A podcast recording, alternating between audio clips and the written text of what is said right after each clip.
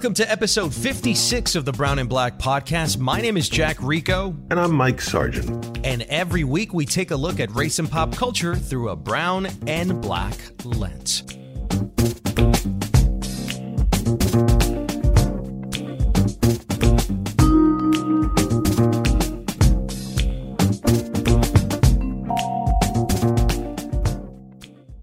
On this episode, we're going to be talking to Teresa Hsiao. She is the co creator and showrunner of Awkwafina is Nora from Queens, that is now on season two on Comedy Central. Mike, I had a great chance to talk to Teresa Hsiao. Uh, she's Asian, and you know, on the show, we usually do brown and black, but we've started including Asian Americans just simply because of their force within the media and Hollywood and entertainment space, and, and they're just really coming on strong. So I had a chance to talk with her about mainly how the Asian community feels right now about the on screen representation that they're going through. And she really shed a lot of light. She revealed a lot of things about the business internally, uh, externally. I spoke to her about what she believes is probably the biggest crutch that Latinos uh, are, are, are being challenged right now and why Asians who are 5.4 5.7 of the population or 5.4 almost the population uh, of on-screen representation yet Hispanics have like a 14% gap between on-screen representation and the rest of the American population. So we talked about, you know, things like that, burden of Asian representation, what comedy today is like and what's okay to say and what isn't even for them. So it was a real interesting conversation. You weren't a part of it and we'll get to that now because my man's been filming a movie. That's kind of insane, man. So how you been? I haven't spoken to you in a while. Okay, a couple things I have to say. I, am really interested to hearing this interview because I think some of the things that Asians have in common with brown and black folks is just that lack of representation, both on screen, behind the scenes, uh, in front of the camera, behind the camera, and politically. So I, I am very excited to hear that interview. But yes, I have been directing a film and and you know it's interesting uh, jack because you were asking me before we started recording you were like well where are you? And i said well i'm in a hotel in new jersey where i've been filming this film. And you're like you never go out. I thought you were doing it for so the the interesting thing about that is that i originally was planning this this was originally going to be sort of a uh, zoom horror film and, uh, and oh, uh, I see, I see. It was a Zubar, and I was going to be directing it uh, virtually because I taught a class in film and directed and did the whole class virtually. But but can you actually direct a whole film virtually? Is that like a thing? It of course it is. It became a thing. Yes, it is. Yes, you can. Yes, it is. And there have been a number of things. You know, the producer of this film did a whole Broadway play virtually. With everybody on green screen nobody met. It was called estella scrooge. And the whole thing was completely done virtually. So so you you uh, so this is a horror movie. Tell us more details about this film because i know it came out on variety uh, you got some. You got a legendary actor in there, man. Oh man, let me just say. All I will say is it's all about Keith David. Keith David is just he's just amazing. But yes, we got Keith David. We got Bruce Davison, and uh, definitely some other great actors. And I, and you're directing. You're co-writing. Well, I'm directing. I'm co-writing, and I let's put it this way i'm not a huge horror fan so when they came to me with this project i developed it with the writer and evolved to being more of a more like a H.P. Lovecraft, you know, supernatural science fiction. Mm. So, uh, and, and, it's great. I'm, we, we've got some great people working on the film. We've got a legendary, legendary effects guy, Vince Guastini, who did uh, probably people know him from a ton of stuff, but they probably know him most from the work he's done with Darren Aronofsky. Oh wow! He was most known for the great work he did, or or Oscar nominated work, I believe he did for Requiem for a Dream, which had amazing makeup. But he's done like all kinds of great stuff, and I have a couple of firsts in the film. You've never seen this effect done before, so. Um, but it, it's been a lot of fun. It's it's been a lot of fun to have been teaching, reviewing films, teaching film, interviewing nothing but writers, directors, producers, actors. Uh, and then to get back in the chair, as it were, is very, very gratifying. So this is actually the first media outlet, period, to you know, for us to talk about other than the announcement that came out in Variety and whatnot. So, yo, man, that's what Brown and Black is all about exclusives, kid. Now, talking about exclusives, talk to me. Don't act like you were just sitting home all summer. Tell me what. Yo, man, I've just been staring yeah, at the, the window for twiddling your thumbs, right? Twiddling my thumbs.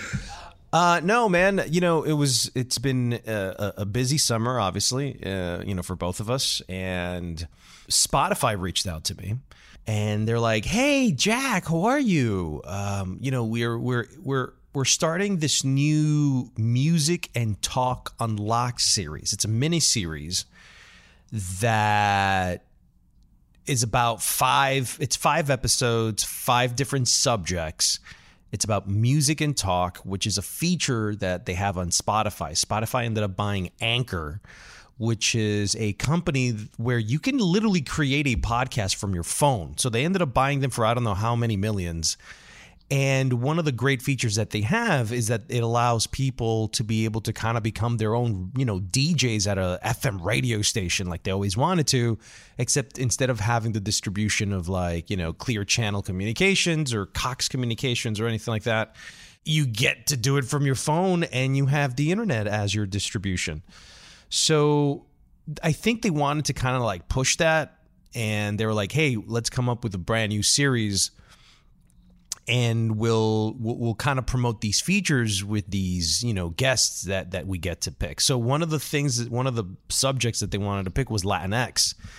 And it was interesting because when we first did it, they wanted to do something called Lyric Learn and Español, which is essentially learning lyrics for some of the biggest Latino jams in history. And we tried to do it, but just wasn't working out well. So we ended up re- scratching that. And then they came back to me and essentially said, look, we're going to rewrite the whole script for like a, a, brand new concept. And the concept is essentially, uh, it's called Beat by Beat. It's on Music Unlocked, Music and Talk Unlocked on Spotify exclusively and beat by beat is a deconstruction of a particular song uh, where we contextualize historically uh, what what these songs meant to the global culture at large and you know what it means for latino music and spanish language music and languages and cultures you know throughout the world and it was like a little explainer on on on how big these songs are and, and, and what they truly represent, not just for Latinos, but outside of that. So we ended up recording it, man. There's like a whole team behind it. We did everything virtually. You know, I was in Kerhonkson in, in New York, you know, and we we did everything through Zoom. Every time there was like, hey, can can we redo that part? It was all done through through video chat, you know, and and um, it was an incredible experience. And then they edited they're they're mass marketing it. It's it's been great. Those types. I mean, I think when you get into the podcast business or any business in general, if you're ambitious, you want to get to the top of that industry. And for podcasting, the top of that industry for me right now is Spotify. Spotify and Apple Podcasts. So the fact that I have a, an episode, a show on Spotify that's original, produced by them, you know, the whole nine by them. I got to learn a lot, and you know, it, it's uh, it's definitely one of the bigger highlights of my whole career. So that it, it, was a lot of fun, man. So you did the whole thing virtually. We did the whole thing virtually. I never saw a studio, none of that stuff. You know, which goes to show you. Yep. If you were gonna, if you started shooting a whole film virtually and I ended up doing a whole podcast like at the top of the line through Zoom, what does that tell you, man? There's no record for this, okay? And I'll say this here, and I hope my producers won't kill me. But it's interesting what you say because what I thought you were going to say is that something along the lines of "if there's a will, there's a way." So you know, leaning back into to the interview, you know, you could complain that there's a lack of Latino representation, a lack of Asian representation on film, television, and just complain. Or you could create something and, and, and that's your career. Your career is that you're going to change these things. So, so yes, I totally understand. I love the idea of what you're saying. Like they tried it. It didn't work. They came back with actually what sounds like a better idea. But man, now it now now it sounds cool, man. Like four quadrant audiences, anybody can listen to that. It's not just for people who don't know the language. Like this is straight up for anybody who is who has heard the song and just wants to understand the breakdown of how that song was birthed, how it was created. So this has been an interesting summer. oh, by the way, shout out to Josh, our editor, and he's been my assistant on set every day. Look at that. So Joshua Tirado edits our show. You know, we mention him at the end of every show on the outro. So he's part. He's a student at Montclair State University. Uh, program director of the year, college award-winning program year. director, award-winning, and just got nominated again, the college radio station. So you know the the dude's going up and, and now he's on a movie set so what better experience for for a guy like josh it's been a great summer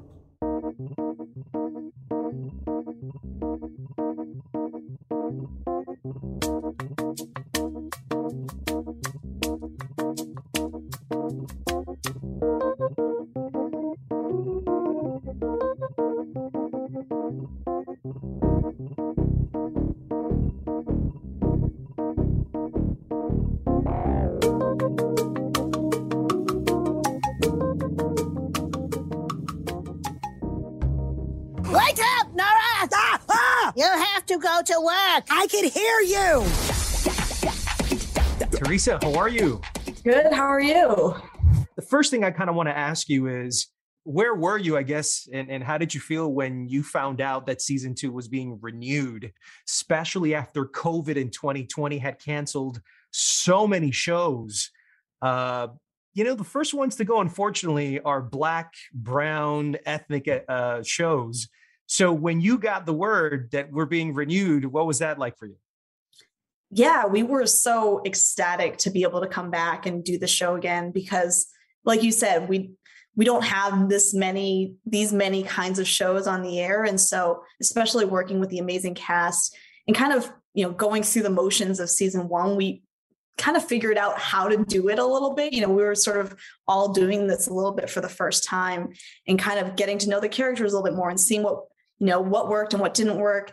And so it felt mm-hmm. really nice to just be able to say okay great we can do it over. We're going to level it up this time and kind of go a little more you know like deeper into our our characters um, while still keeping obviously the fun of of season one. Um, are you familiar with tanya saracho i'm not.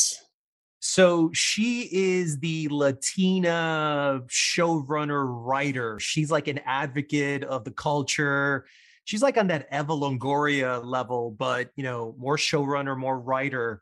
And she did a show called Vida uh, mm-hmm. that was on Showtime, I believe. And I remember I had a conversation with her maybe about a week, two weeks right before season her season three was renewed, and she was in shambles because she couldn't wait for that second season or that third season uh, to hit.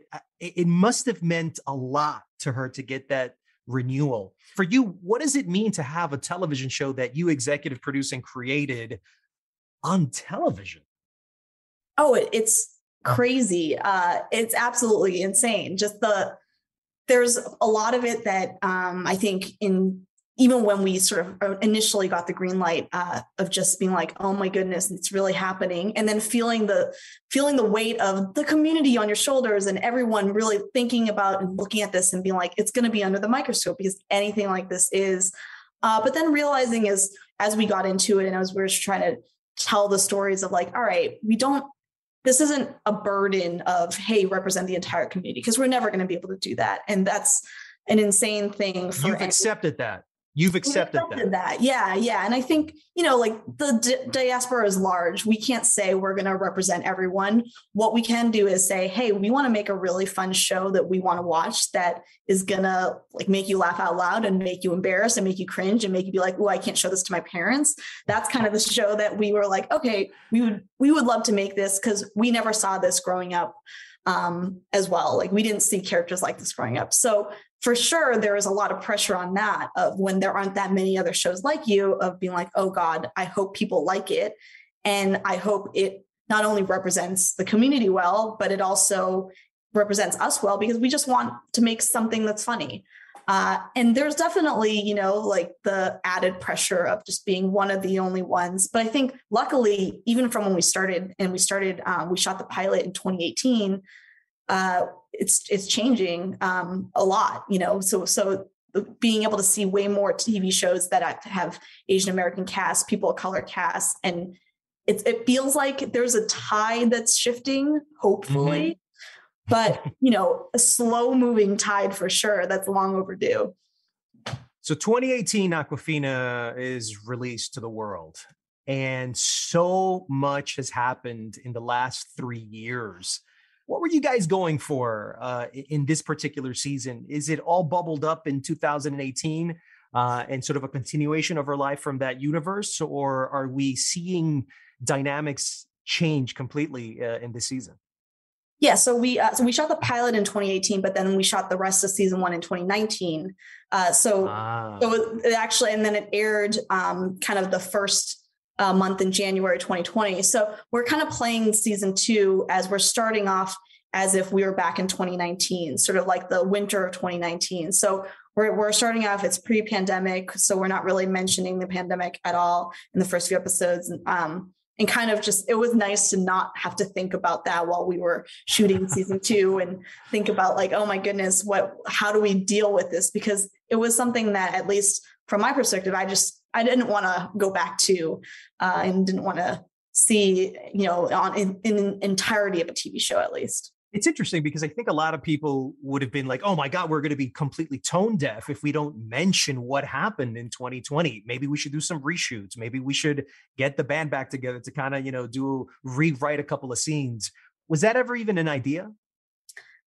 Um, yeah, no, we we actually do kind of address, you know, sort of later on in the season, we do address um, the pandemic and kind of, especially in the timeline of the show, happening a few uh, a few sort of months after season one, which was technically in 2019. We do sort of address it, but it was kind of a topic that was discussed of, you know, what do we do? Do we ever do we just like not have it in our world at all? And I think just because our show it is such a real show. It's really like authentic to our characters and the world, and especially being an Asian American show, uh, we felt like we, you know, had a responsibility of kind of saying, okay, this thing happened, um, and not really putting a heavy hand to it uh, at all. But sort of later in the season, there was kind of allusions to, you know, that that whole life and you know, that was a that was a tough decision. I think we had a lot of conversation of like wh- whether or not we do it, um, maybe wanting to stay away from it, and there was always kind of the fine balance of you know you don't want to again we're a comedy we're trying to make people laugh mm. um,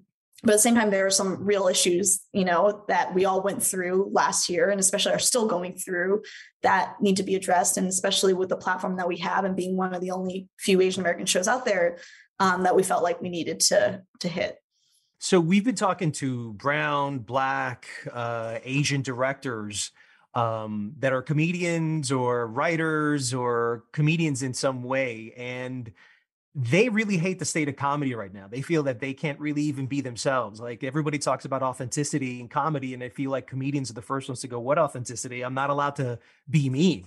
I'm constantly being bludgeoned by anything that I say. Um, and it's starting to affect comedians. So for you, writing comedy in 2021, what is that like?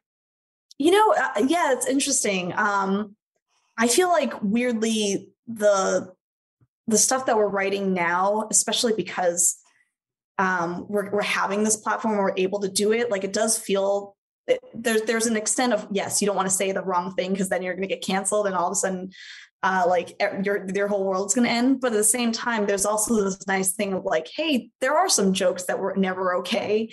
And I've been in a lot of writers' rooms where like you just hear things, then you're like, you just have to go with it because it's just comedy. Like that's just a joke. Relax.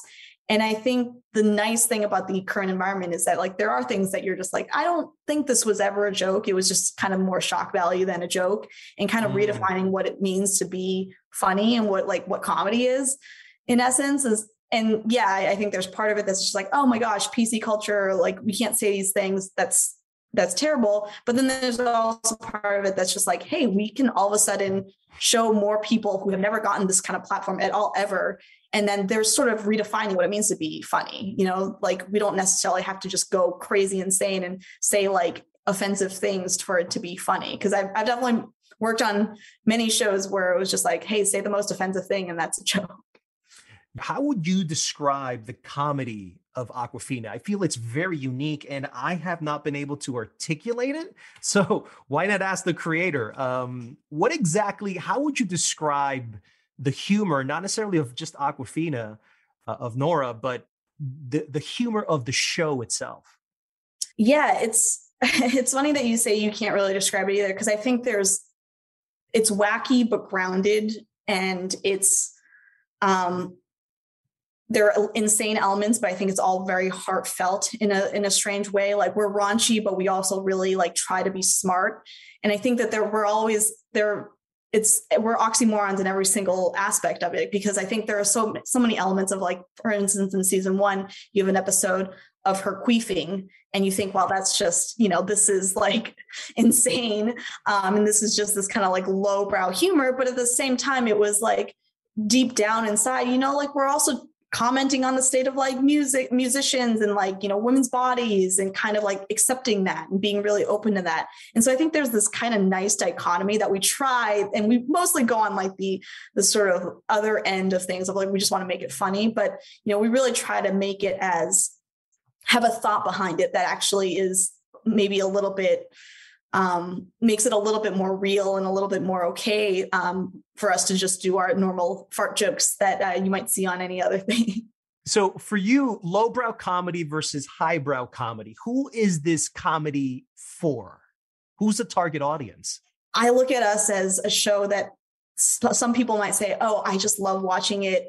I wouldn't, but it's not like a guilty pleasure that you love watching. I think we're just mm. trying to kind of be authentic to like who she is in her brand of comedy and you know what she loves. And i think that that's the fun thing about you know i feel like there's so many comedies comedies that you watch that are like actually really sad and they're really deep and serious. And i'm like yeah. Those are those are great. They're really fun but i'm not like happy watching it. And i the, the nice thing about the show that I, I i you know obviously i'm incredibly biased but i watch it and i feel happy. And i think so much of that is to do with you know Nora and the cast and just people that you want to watch. You root for them, you know, like you I root for Lori every single day. You know, like just seeing her and seeing her on screen and knowing what she's been through and being able to put her on a TV show and knowing how proud she is and how much she loves the show. It's really, really sweet. And so really proud of that. Teresa, what was your adventure? What was your life's journey like? What was that adventure like from the moment that you decided to become a TV writer to where you are now? It was a really kind of cir- a circuitous path, I think, because um, I started off with the very kind of like Asian oriented mind of let's let's do the thing that like you know that is like safe that makes you money that your parents would be proud of and i uh, was basically going to be an investment banker. And I spent a summer at uh, Lehman Brothers in 2006, where I watched, uh, where I worked in this equity research group and putting buy ratings on JP Morgan and Bear Stearns and all these companies that in a year and a half went bankrupt and triggered a $700, mm. $700 billion government bailout. So I was in this kind of like financy path and realized I was like, I don't like this. This is not something that I like or want to do. And I was working in finance at NBC Universal because I wanted to be near the entertainment business. And I was like writing jokes for the finance newsletter, which were it was like it was like, well, what am I even doing? What what is this? This is such a weird thing. And then just kind of decided, hey, I have to take the leap at some point. You can't just like think about doing the thing. You should actually try and do it. And so um, that was kind of the path where I was writing scripts on the side. I was, you know, doing blogs on the side, but then, you know, kind of getting the scripts in the right right hands of people, and then being able to um, work. My my very first job was on on on Family Guy, so that was a great kind of okay i mean what does it take to have that as your first job i mean from business to writing on a major television show on broadcast television. Oh yeah no and, and i don't mean to say it of like oh it just like it was this and then all of a sudden it happened. It was so easy. It was like years and years of kind of writing on the side and working on the side and just mm. basically and i ended up working on a canadian kids show in the interim where i was uh, you know was writing 20 episodes of television in 12 weeks and it was just kind of like a weird uh, operation where we were writing in like the attic of a church. Um, and so there were there, there was definitely like sort of the lean times in between of just but then i had a script um, i had a you know couple of scripts and ended up basically being able to submit myself or you know i had an agent at the time who submitted myself to uh, submitted me to family guy and they were looking for writers. And then that it just in that sort of staffing season time i got meetings um, at a bunch of places and they were one of the meetings. And so i was able to be hired on that show. But it was absolutely like you said it was like you're in single a baseball and all of a sudden they're like they call you up um, to play in the major leagues and you're like oh my god am i ready for this? Is this real? Uh, it was incredibly lucky but at the same time like I don't want to say luck necessarily because I think a lot of people say that, right? They're like, oh, it was lucky, which of course it absolutely was. But there was, you know, like there's an element of like, I had been working for a long time for this. So it ended, and ended up happening to work out. But yeah, it was, it was a, it was a crazy kind of multi, multi-year process. Did you feel that your life changed once you got American Dad?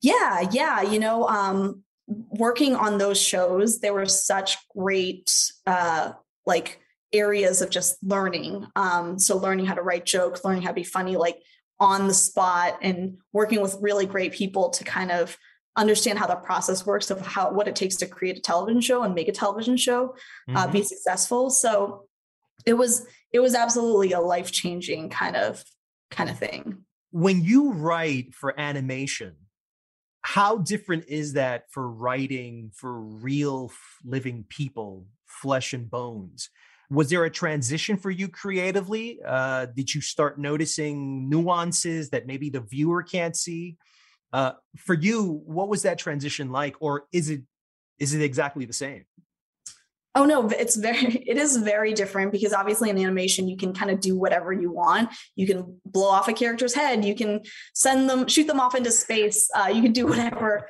Um, and there's so many more things you can get away with in animation. Like partly with uh, with sort of live action show, there's um, you know you're limited by your budget, you're limited by the things you're able to do, um, how it's going to look. There are all these limitations that you have. In animation, it is almost like a blank slate. You can kind of almost do anything, which is daunting, of course, in and of itself. But um, the nice thing about actually moving into that live action space was being able to work with actors and kind of understand, you know, in animation, pretty much the actors coming in, they read their lines and they do the thing and and and, and that's that's a you know sort of one aspect of it. And in live action it's very much like all right we're actually working together now of like you know what? It's not coming out right and you know out of your mouth because we're actually seeing you say the thing. And so that was definitely kind of a new experience of like okay obviously adjusting your writing to make it more uh, production friendly to make it more like oh actual people are going to be doing this and saying this. Like cartoons mm-hmm. can get away with a lot of things but real life actors they might say something and it might be all of a sudden like not funny anymore. And so that was definitely an adjustment. So within those times were you the only asian that was in the writing room?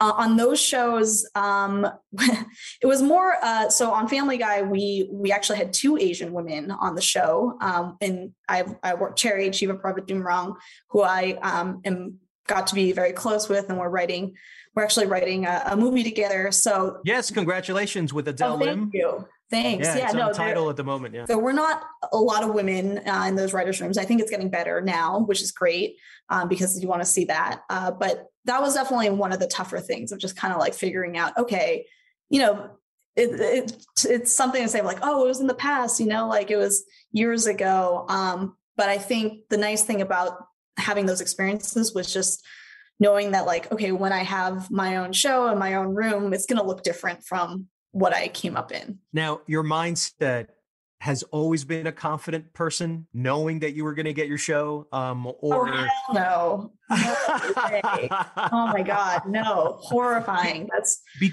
because in the, in the show Awkwafina, Awkwafina really sort of thinks out loud about her own insecurities and how she's never going to be anybody and she's trying to be somebody, but it's almost like destined. So I'm just wondering, is that some of your own voice somewhere in there? Yeah, I mean, I think all of us, unless you're like a true psychopath, uh, have these kinds of insecurities that creep up all the time. And you know, especially as a woman too, you're just like always trying to like tamp down those insecurities. Or like the whole, even the whole thing earlier, just being like, don't say you got lucky, you know, be like, you deserve it. That kind of stuff would be like, all right, always trying to be like, hey, remember you deserve these things. You, you think thinking about them, you deserve them. Have the confidence of, you know, the, have a confidence of a mediocre white man kind of situation. Right, right. even, even if it's like completely undeserved.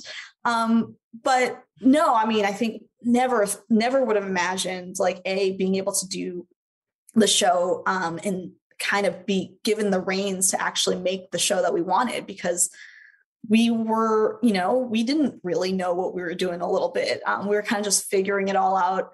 And part of it really was like all right we had an amazing team around us that were like really helpful mm. and kind of figuring out what everything was. We had an amazing writing staff for season one and season two. And it's just all all of it comes together. You know like no show obviously is just its cast or just its creators. It's really the whole team.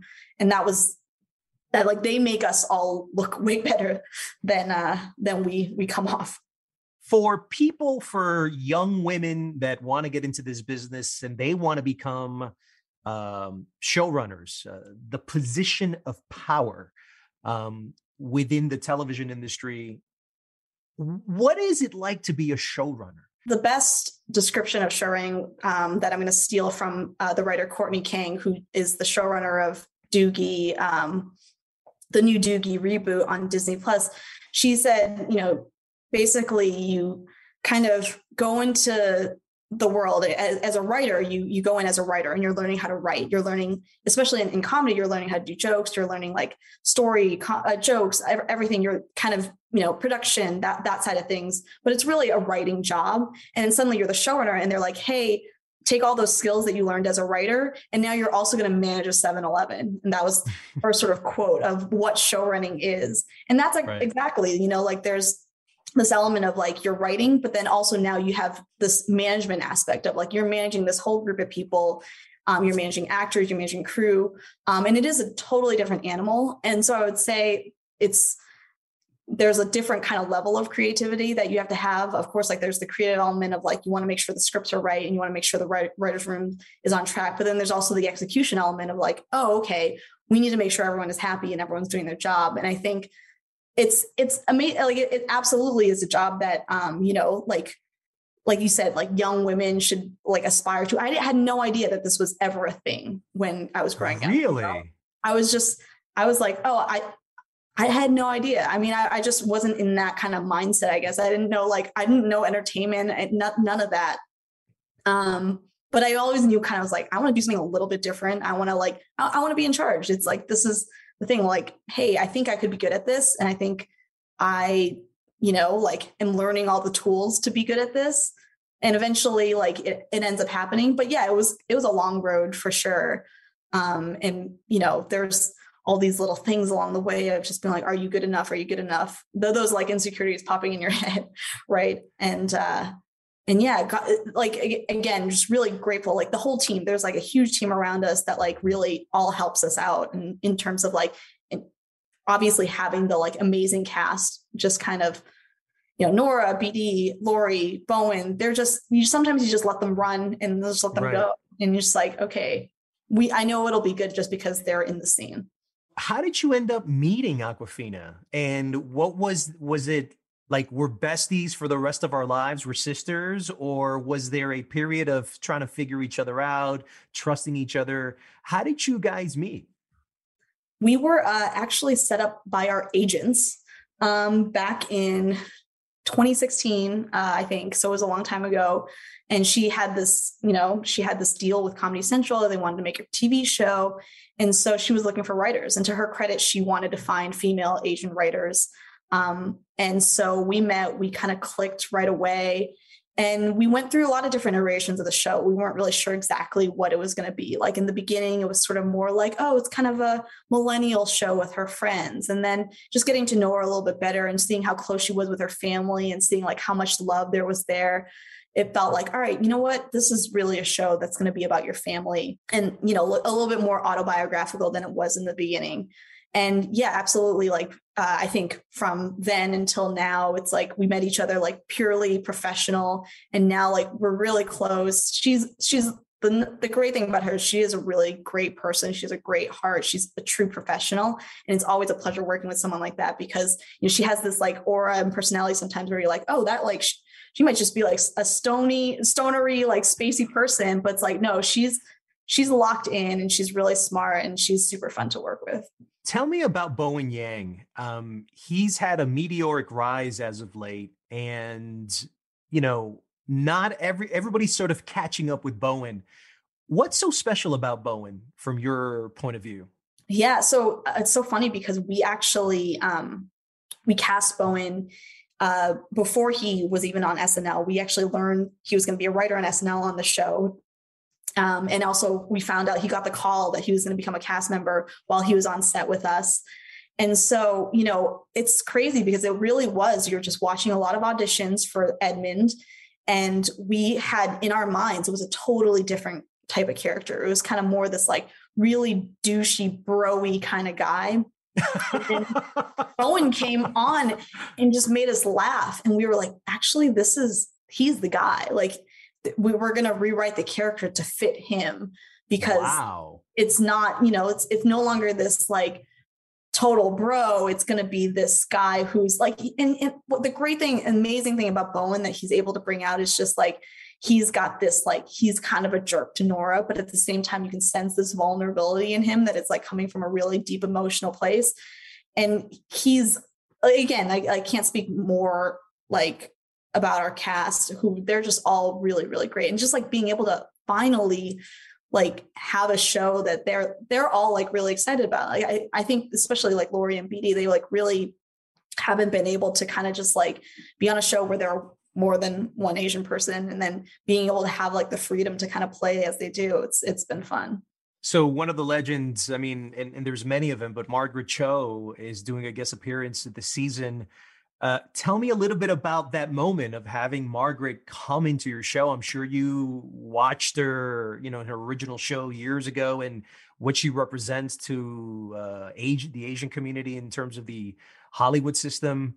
What was it like to have her there, and what did she bring, and what any stories that you could tell and share? Oh my gosh, she's she's amazing, absolutely amazing. Um, and yeah, I, grew up you know watching her and being like wow again not not a lot of faces that you see and you remember every single one. Anytime you see something you're like whoa that's crazy truly groundbreaking. And yeah she has a couple uh, she's a two episode arc um, with us at the end of the season um, and she just plays this kind of zany character. Uh, and she was just it was really really it, it, it felt like it kind of came full circle of just like the OG, you know, Margaret Cho. And again, we've had, well, there's so many OGs, you know, Lori, basically, BD, you know, like they're, they've all kind of paved the way for us to do what we are able to do on this show. It's like, like, if, without them, the people people really wouldn't be, you know, like we wouldn't have been able to have this like opportunity to do this. So uh, it was really it was really cool having having her on set. I had a chance to talk to Randall Park uh, a few months ago, and um, you know, at the time he was he's creating a a production company to tell uh, Asian stories, and I think he had sold one or two shows, or he was in the process of that. And one of the big problems, uh, at least for me, has been in the Latino community the lack of programming. Teresa, we are getting our shows, all our shows are being canceled. Like we are being fully erased from broadcast. We're being erased from cable. There's really not much, you know, in the streaming universe. So I had asked Randall, I go, Randall, what kind of advice can you give us? What really gets a show, you know, at least even in development, let alone, you know, uh, a, a pilot greenlit or whatever, is is the package. What stars do you bring? Uh, to that package you know along with that idea? What what famous director do you attach? How would you describe to us how we can get in how can latino stories get in the way asian stories are breaking through? Like in the heights was supposed to be the crazy rich asians. That's the way it was molded. That's the way it was framed. Uh, uh, jon chu directed in the heights. It didn't work out but it worked out for the asian community and we're going what do we have to do? What do we have to do to get sort of just a bit of a recognition so from your perspective you're successful. You guys have made it. You have your own show. It's in its second season. You're about to do a movie. What can Latino creators, writers do to break through into Hollywood from your perspective? Gosh, I the the crazy thing for me is that it's not anything that you guys have to do. It's really the system has to change. Mm. And like that's an insane thing. I mean, the I feel like In the Heights, which is a great movie and the, the hard thing was I saw it in my house. You know, it's like I didn't get to see it in theaters. And of course, that's sort of a casualty of the pandemic, but not yeah. having, like, I think Crazy Rich Asians really opened the door for us. It was such a sort of groundbreaking watershed moment of the executives and all the people in charge with the with the purse strings they said oh wait asian people will come out for this um, and that was really showcasing that and i think a lot of like for instance our show we got greenlit after the success of crazy rich asians and I think a lot of other shows in the same sort of way of just people thinking, okay, great, they'll come out for this. We know it's an entity because no, like they don't want to like spend the money without having that like proof. And that's the, that's the tough thing of just having. Unfortunately, within the Heights, it felt like if that had gone out and done gangbusters, but because of you know the weird uh, release of it, that was a really tough thing that it just couldn't be like a huge, huge hit. And so for me i i don't want to say like it's anything the creators have to do. It's like the content is out there. Like we are all doing it. We're all making it. And it's just the studios that have to you know basically take chances on things and be able to say hey i want to make this because it's an authentic story and and actually make it happen because i think they all say they want to do it but then it's very rare when it actually happens. Um and that's a I mean it's it is truly insane why we can't have more content. You know you have like 80 shows out there that are all like hey here's the the same three guys two guys whatever doing the same thing. And it's just because they have a track record it's because they have the experience because again the the people in the past that have the experience they all get to make their own shows but we don't ever get the experience. Like a handful of us ever get the experience. And so they have to take chances on on people like us because it's and and it's like it's not like I, I feel like we we are doing it. We're doing the thing. It's just like people i mean unless we we get all the billions of dollars and we're able to take chances on our own um unfortunately that's I, I think that's just kind of weirdly how the system is right now which is a huge bummer. So you went from banking to writing for animation to writing for your own show that you showrun and now you're catapulting over to film uh, which is the king of all mediums. Um, what has this time been like for you? Um, how are you mentally prepared for this next chapter uh, of your profession what kind of stories do you want to tell and can you tell us a little bit about the project that you're doing with adele in, in terms of the sort of next thing it's just like, yeah, we want to be able to tell more stories featuring um, Asian American characters that you haven't seen before. We want to sort of stories that we would have wanted to see growing up. And um, you know, this movie has been kind of a labor of love for for the past few years between uh, me and Cherry, who wrote the movie, and then Adele, who also like we would just go into Adele's house and kind of like storyboard things, you know, like put up put up post uh, put up uh, post-it notes on a board and kind of figure out what this movie was and just we wanted to make it r-rated and raunchy and something that's super fun and embarrassing that our parents would blush at. And I, I think that that will, hopefully will be the case. Um, i don't think i will watch it with my parents. Um, but uh, yeah it's it's it's really it is really been a blessing but it is kind of just like you said like a lucky wave that sort of happened because of the success of one thing that was like okay hey this can usher in a bunch of things. And it's crazy because last year during tcas someone actually someone actually asked uh, a reporter asked me the question of like hey um do you think it's a trend of like asian american things? And i'm like gosh I mean, we're, we're, we're, like we've been around. We're not like a, we're not going anywhere. Like a trend right. like low bottom low bottom jeans or whatever. You know, like uh, high waisted jeans. Like we're not we're, we're still here. Um, so I think it's kind of the same thing of just like things get hot and then they'll like ride the wave and then I don't know. Right. And we're just hoping of like okay, well this it's not just a wave. Like hopefully it'll like kind of stay stay up here. So wanted to get to see if you can um, give us some personal recommendations of any TV shows that you've been watching, any books that you've been reading. Book recommendation um, is Minor Feelings by Cathy Park Hong. It's uh, just a really, it's, it's I, I think the sort of um, subtitle of the book is like an Asian American reckoning.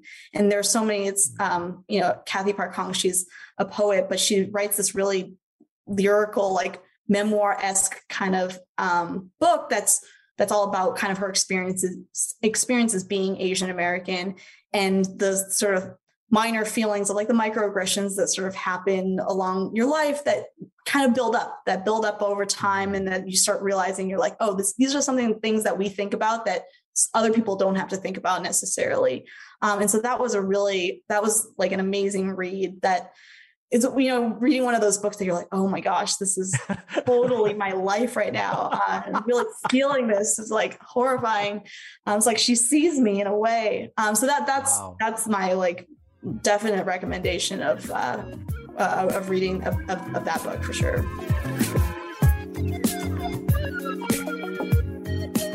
That's it for this 56th episode of Brown and Black. We'd like to thank Teresa Hsiao for joining us on the show. If you would like to support this podcast, please subscribe and leave a review. Your help will allow us to be heard by many more people. This episode was edited by the award winning Joshua Tirado, who's on a movie set right now. You can follow our comments and opinions on Brown Black Podcasts on Twitter, Instagram, Facebook, and YouTube, where you can actually catch the video version of this interview with Teresa Hsiao. We'll see you on the next episode of Brown and Black.